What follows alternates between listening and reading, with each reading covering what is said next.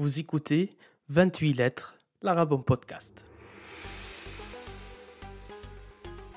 Le premier podcast destiné aux francophones qui apprennent l'arabe. Je m'appelle Ahmad, ancien prof d'arabe, lassé de la manière d'enseigner les langues en France. J'ai créé ce projet sonore pour te faire découvrir l'arabe autrement. Entre anecdotes, conseils et stratégies, nous allons naviguer sur les eaux de ton apprentissage. Prêt à embarquer?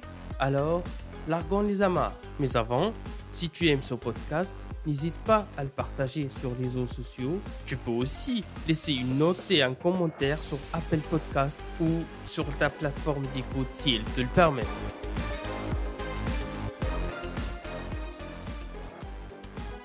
Est-ce que tu as déjà rêvé de trouver la formation académique en arabe qui te permettrait d'avancer beaucoup plus vite, d'atteindre tes objectifs en ayant un vrai plaisir d'apprentissage Dans cet épisode, et avec mon invité, on s'adresse aux francophones qui seraient intéressés par des cours d'arabe à l'université en France, soit dans le cadre d'une licence spécialisée, soit en tant qu'option ou cours de soir.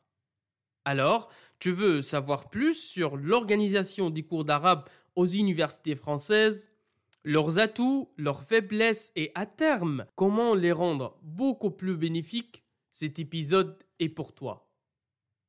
À vrai dire, et dans l'expérience podcast, ce sont souvent les rencontres hasardeuses qui font la différence. Une attention, une écoute active ou encore une convergence d'opinions peuvent tout basculer, peuvent aboutir à une belle interview comme celle d'aujourd'hui. C'est ce qui s'est passé avec Halima, titulaire de double licence en droit et en LEA, langues étrangères appliquées, et actuellement étudiante en master à l'université Aix-Marseille. Suite à mes recherches et mes avis de recherche et mes plusieurs demandes sur les réseaux sociaux de témoignages, Halima m'a contacté via Instagram et s'est portée volontaire pour nous raconter son parcours d'apprentissage d'arabe. Un parcours qui est ponctué de trois étapes principales. On va les découvrir tout de suite lors de cet échange, mais également un apprentissage qui est couplé avec des activités de bénévolat auprès de migrants et de demandeurs d'asile arabophones, notamment en matière d'interprétariat et de traduction. C'est grâce à des petites actions simples, à la portée de toutes et tous, que Halima a pu faire décoller son niveau d'arabe. Mais tu te demandes pourquoi les cours à l'université ne suffisent pas et ne suffiront jamais. Pourquoi une telle déception à la fin de ta licence d'études arabes, de traduction ou de LEA, langues étrangères appliquées? Voici l'analyse de Halima qui certes reste personnelle mais que je trouve très pertinente. Je n'en dis pas plus, on écoute cette bel échange tout de suite. Bonjour Halima, merci beaucoup d'avoir accepté notre invitation et de participer à cette interview de 28 lettres, la Ramon Podcast. Je commence toujours par l'élément classique qui commence à, s'installer petit à petit au début de l'interview. Halima, si tu devais choisir un mot ou un qualificatif pour te définir, ça serait quoi pour toi? Alors déjà, bonjour à tous, bonjour à toi, Ahmed. Alors si je devais euh, parler d'un qualificatif pour me définir, je dirais euh, polyvalente bah, notamment par rapport à mon à ma formation. Bah, j'ai une formation en fait de, de polyval, enfin pluridisciplinaire, euh, de juriste, et j'ai également, je me suis également par la suite dirigée vers des études de, de langue, donc avec la licence LEA anglais-arabe. Actuellement, je, fais de la recherche dans un master à Aix-en-Provence. Et pourquoi je dis polyvalente? Ça, ça renvoie aussi à l'idée que j'ai eu la chance donc d'être éduquée dans un dans une famille où on parlait deux langues, donc l'arabe et le français je précise l'arabe dialectal hein, de l'Algérie. Et je pense que ça m'a permis d'avoir une aisance euh, peut-être particulière pour les autres langues par rapport à l'apprentissage des autres langues, étant donné cette éducation où j'avais les deux, euh, les deux langues. Alors, je suis en mesure de parler le français, c'est ma langue maternelle, euh, l'arabe dialectal, donc algérien, l'anglais, l'espagnol, et j'ai bon, appris l'arabe littéral, donc c'est quand même différent. Et actuellement, je suis en plein apprentissage du turc. Et, pas, et, avant, et bon ça c'est après un peu ma faute, c'est que j'avais appris le chinois pendant trois ans. Mais faute de pratique, j'ai voilà, j'ai un petit peu oublié. Mais voilà, voilà, on, voit que ton parcours d'apprentissage d'arabe est aussi, dans la préparation de l'interview, tu m'as dit qu'il était jalonné ou ponctué par trois étapes bien distinctes, bien, bien définies. Moi, je, passe rapidement, c'était l'école coranique pendant l'enfance, les cours en licence à la, à la fac, et ensuite, actuellement, avec la langue turque, à travers l'application. Est-ce que tu pourras nous expliquer un peu plus sur ces trois étapes euh, qui sont bien différentes? Alors oui, effectivement, donc euh, comme tu l'as très bien euh, dit, j'ai voilà, je divise mon parcours d'apprentissage en trois étapes. Alors à l'enfance, j'ai été inscrite donc par mes par mon père à l'association de la mosquée, donc école coranique. On avait des cours d'arabe et on avait des cours où on apprenait le, le Coran. J'étais pas très motivée, hein, soyons honnêtes sachant qu'après ça s'est pas super bien passé mais bon bref. Quand j'ai grandi je me suis dit que c'était dommage de ne pas tirer profit de déjà cet avantage euh, linguistique en arabe dialectal. Je me suis dirigée vers une LEA anglais arabe. Et par la suite pour aussi un peu peut-être combler certaines lacunes de ma de la de la LEA des langues pour la pratique tout simplement parce qu'on sait bien que des fois euh, par manque de pratique on peut oublier on peut voilà. Donc je me suis inscrite sur une application qui s'appelle Tandem et qui me permet en fait l'échange avec des personnes euh, dans leur langue leur langue maternelle et soit l'anglais soit l'arabe ou le turc ou euh, voilà pour voilà pour pratiquer tu m'as aussi parlé d'une deuxième pratique, c'est que tu étais bénévole dans une association. Euh, quel, était ton rôle ou ton, ton, activité associative et quel est le rapport avec tes pratiques linguistiques ou plutôt de l'arabe?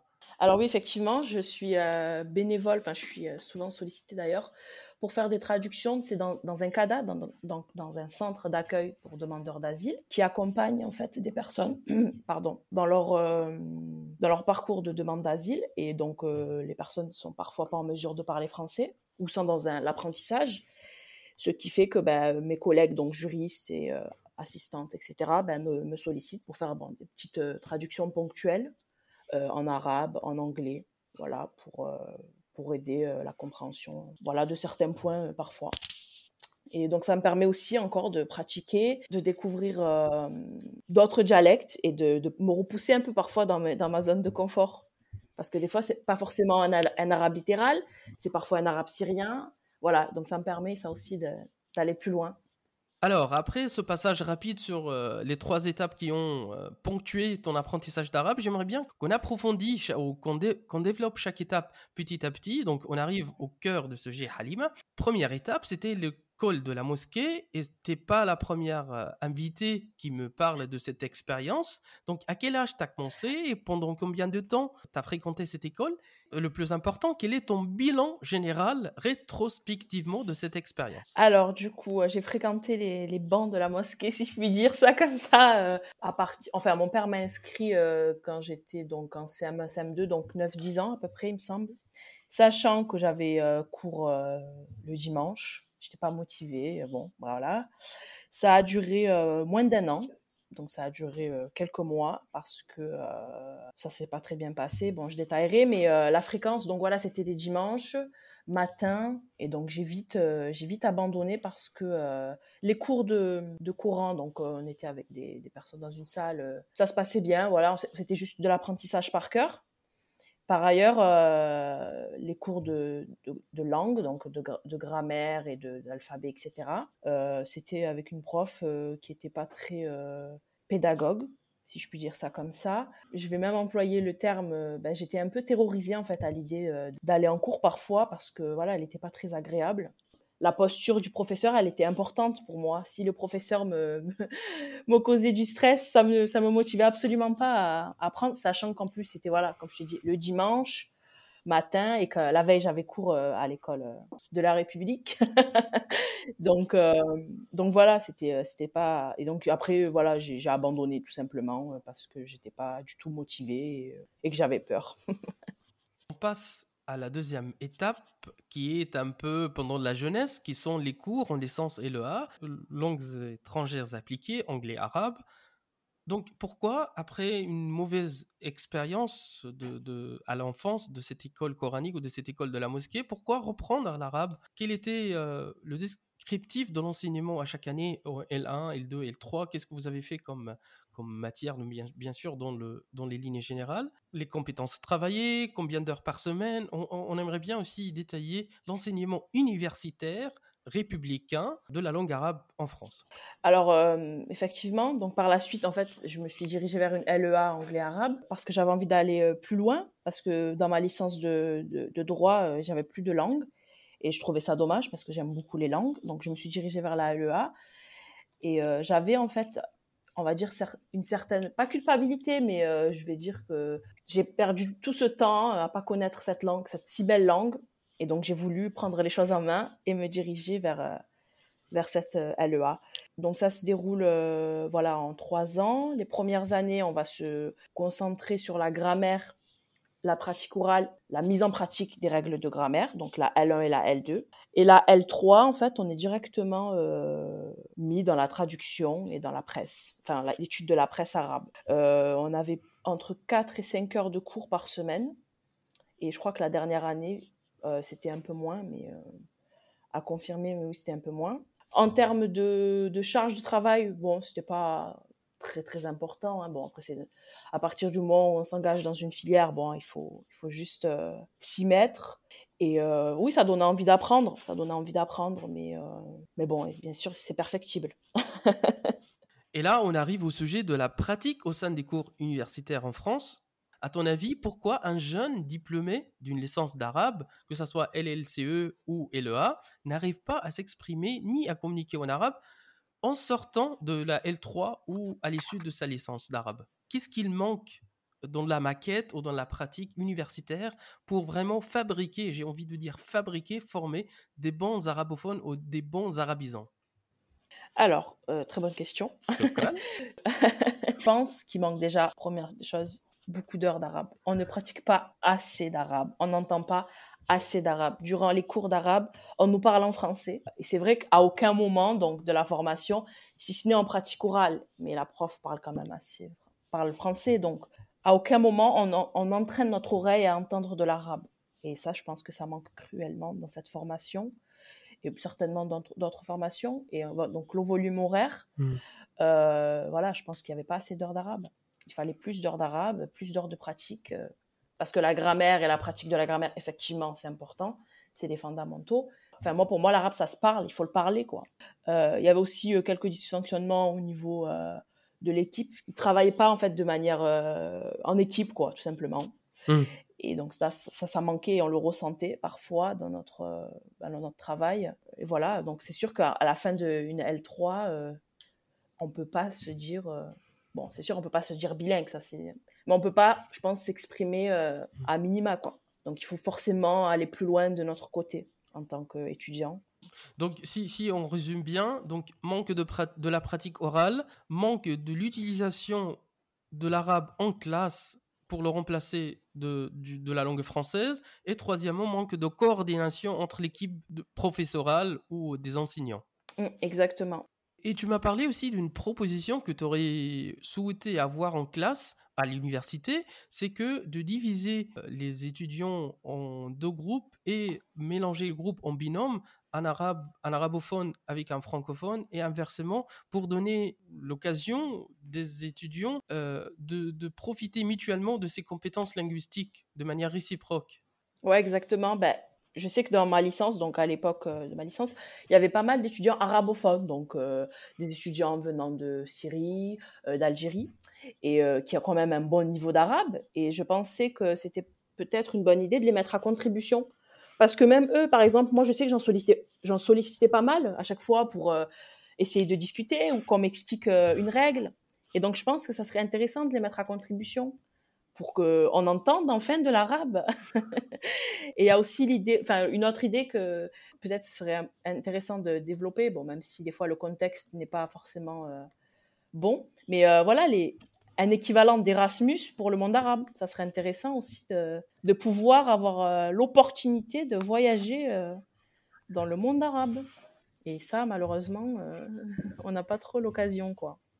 Je me permets de rebondir à, ta proposition, Halima, surtout qu'en discutant avec d'autres, euh, on va dire, citoyens et amis européens, que nous, les Français, euh, on a de la chance d'avoir des implantations institutionnelles dans les pays arabes, comme euh, l'IFPO, comme les instituts français, qui se développent euh, et qui, se, qui propose des cours d'arabe, des séjours linguistiques de, de, longue durée. Et par exemple, les pays voisins, la Grande-Bretagne, l'Allemagne la Belgique, les Pays-Bas, n'ont pas cette implantation ou cette, ce lien, j'ai envie de dire, privilégié avec le monde arabe. Donc pourquoi ne pas envoyer nos étudiants au moins en L3, selon bien sûr les notes ou l'évaluation finale, euh, pour passer un semestre ou la dernière année dans un pays arabe en collaboration avec leur universités d'origine ici en France, que ce soit l'université de, Toulouse, d'Aix, de Bordeaux ou de Paris 3, n'importe. Qu'est-ce que tu en penses de, cette euh, proposition ou cette solution qui pour améliorer la pratique orale? On est, tout en étant sur place parce que rien euh, ne remplace le séjour sur place dans un pays arabophone ou arabe.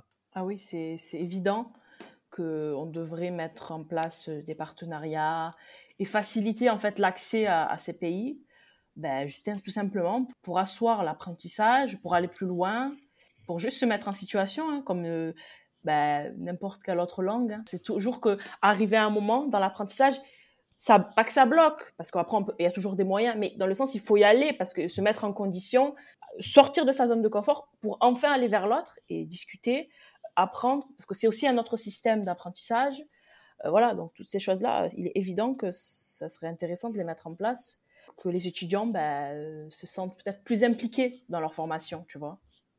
Exactement, exactement. Et euh, ce, qui, ce qui est regrettable pour moi, c'est de ne pas le réserver à une étape postérieure dans l'apprentissage pour les masters ou pour le doctorant ou même les chercheurs post-doctorales, non, de le faire bien en amont. À mon avis, ce sont la tranche d'âge ou la tranche académique qu'il a le plus besoin, que ce sont les licences. Parce que la licence, à mon avis, c'est la base de tout, de tout, de toute ta carrière euh, académique et professionnelle qui viendra plus tard. Exactement. Je suis d'accord. Et bon, après, c'est vrai qu'on peut pas aussi nier le côté où, euh, là, ces dernières années, ça a été un peu peut-être compliqué pour euh, accéder à ces pays et que pour la sécurité de tous, peut-être qu'il fallait euh, éviter. Mais c'est vrai que, euh, oui, des fois, euh, on voit que les offres de stage ou les offres d'échange, bah, c'est réservé voilà, comme aux doctorants, post-doctorat et non pas aux licences, ce qui est dommage et regrettable. En fait, si tu veux, Halima, je, je pars de ta proposition qui est tout à fait intéressante, mais malheureusement, il y a actuellement deux raisons qui empêchent le développement de ce, ce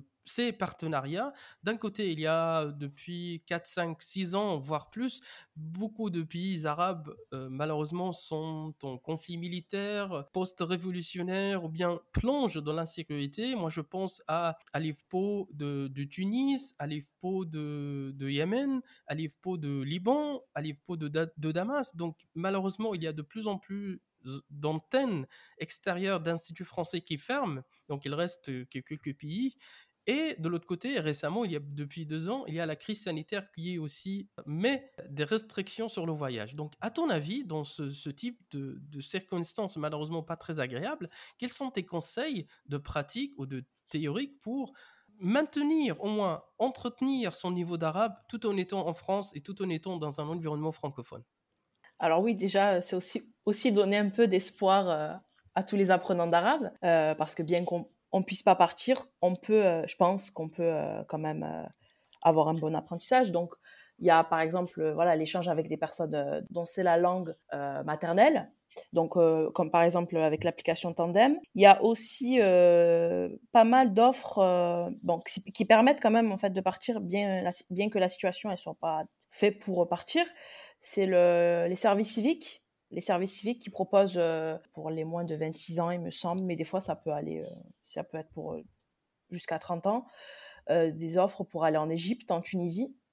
Certes, pas pour se consacrer seulement à, l'apprentissage de l'arabe, mais quand même, c'est quand même une super expérience de pouvoir partir dans un pays, hein, parce qu'avec les locaux, ah, selon l'activité, on va devoir parler arabe, et donc c'est aussi de l'apprentissage. Et ne pas rester seulement dans, les, dans le sens, dans les clous des, des bancs de la fac essayer d'aller plus loin, essayer de lire, d'écouter des podcasts, euh, voilà, des, vraiment des séries, voilà, tout ce qu'on peut, tout ce qu'on peut pour entraîner l'oreille et, euh, et, mettre de l'arabe dans son quotidien, faut le faire.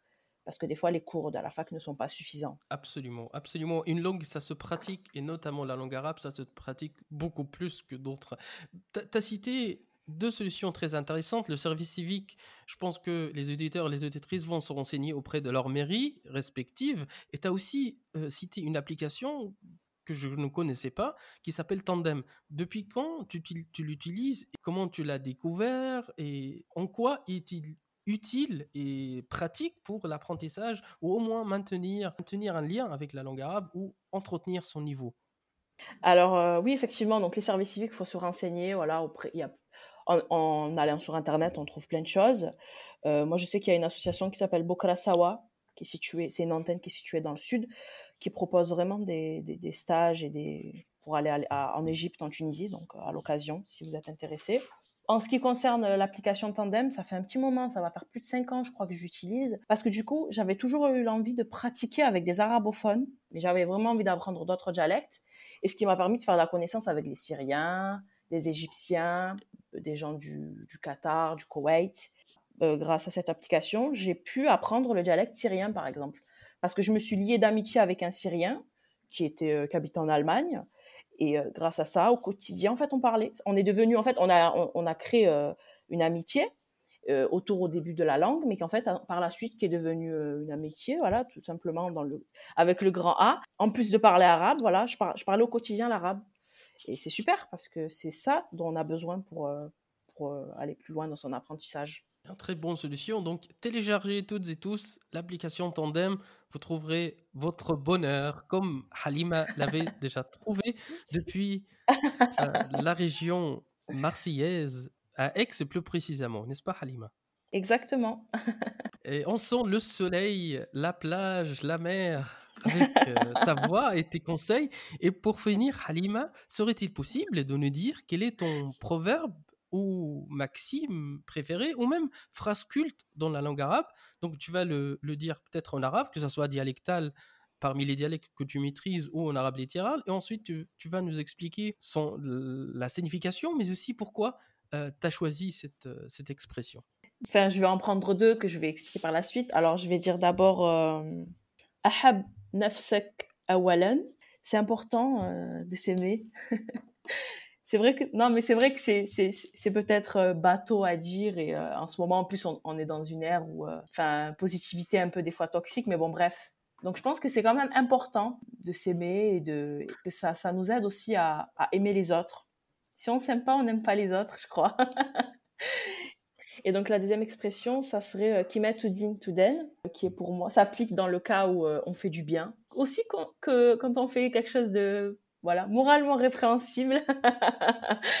non, mais dans le sens où pour moi c'est euh, aussi une manière de, de, réfléchir à deux fois, à des fois ses actes, à, à, sa parole, peut-être un peu des fois conscientiser, ne pas ne pas suivre que ses émotions. On va dire ça comme ça. Mais voilà, j'ai trouvé ces deux petits maximes, proverbes mignon à, partager. C'est vraiment très très très bon choix. Je te félicite euh, Halima et je te remercie infiniment de, du temps et de la disponibilité que tu nous as consacré pour intervenir, participer et partager ton expérience d'apprentissage de l'arabe dans 28 lettres l'arabe en podcast. On recommande, il faut s'aimer pour aimer les autres, notamment dans ce temps de crise, ce temps de crispation identitaire et communautaire, mais tout en pensant que tout ce qu'on va faire il va euh, nous rendre, que ce soit en bien ou au mal. Merci encore Halima et à très bientôt. Merci à toi.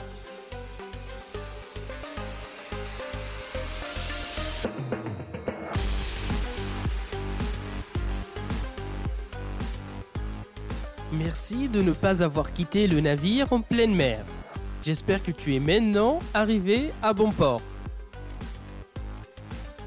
Si cet épisode t'a plu, n'hésite pas à venir en discuter sur mon compte Instagram 28.lettres au pluriel ou sur la page Facebook du podcast. T'as le lien en description. Si tu veux me soutenir gratuitement, une note et un commentaire sur Apple Podcast, ça ne te prend une minute et ça m'aide énormément. A très vite sur Instagram, sinon on se donne rendez-vous mercredi dans 15 jours.